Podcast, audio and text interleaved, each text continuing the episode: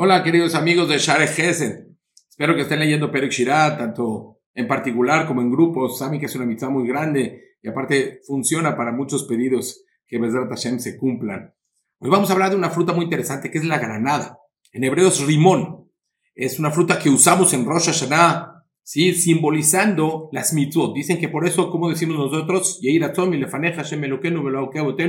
Rosh Hashanah, mitzvot karimon, que estemos llenos de mitzvot como que, como este rimón, como este que, esta granada. Dicen que esta granada que es muy dulce, también si una persona cuenta los huesitos, así dice el Malvin, dicen que son 613 que quiera que los cuente, pero está escrito también Rakatek, que fe la Jarimón Rakatek, que es un pasú que dice en el Perk Rakatek significa aquellos Yudim que se ven medio vacíos. Pero no te preocupes, dice, aún esos Yudim que se ven vacíos están llenos de mitzvot. A lo mejor es nada más la apariencia de afuera, pero quizá por adentro son grandes Yudim y cumplen y, y tienen buen corazón, etc. Por eso dice que la palabra Rimón, ¿cuánto suma Rimón? 306. Es la mitad de las mitzvot. ¿Qué quiere eso? Ustedes saben que tenemos 613. 306 es casi la mitad de las mitzvot. Por eso decimos que aún un yehudí no te fijes por la apariencia. Si tú ves un yehudí que, que, que, está, que crees que está medio vacío, al contrario, la granada nos enseña el rimón, es que todo yehudí esté lleno de mitzvot. Y es lo que pedimos siempre. Recordemos que siempre decimos, para hacer mitzvot hay que estudiar las mitzvot.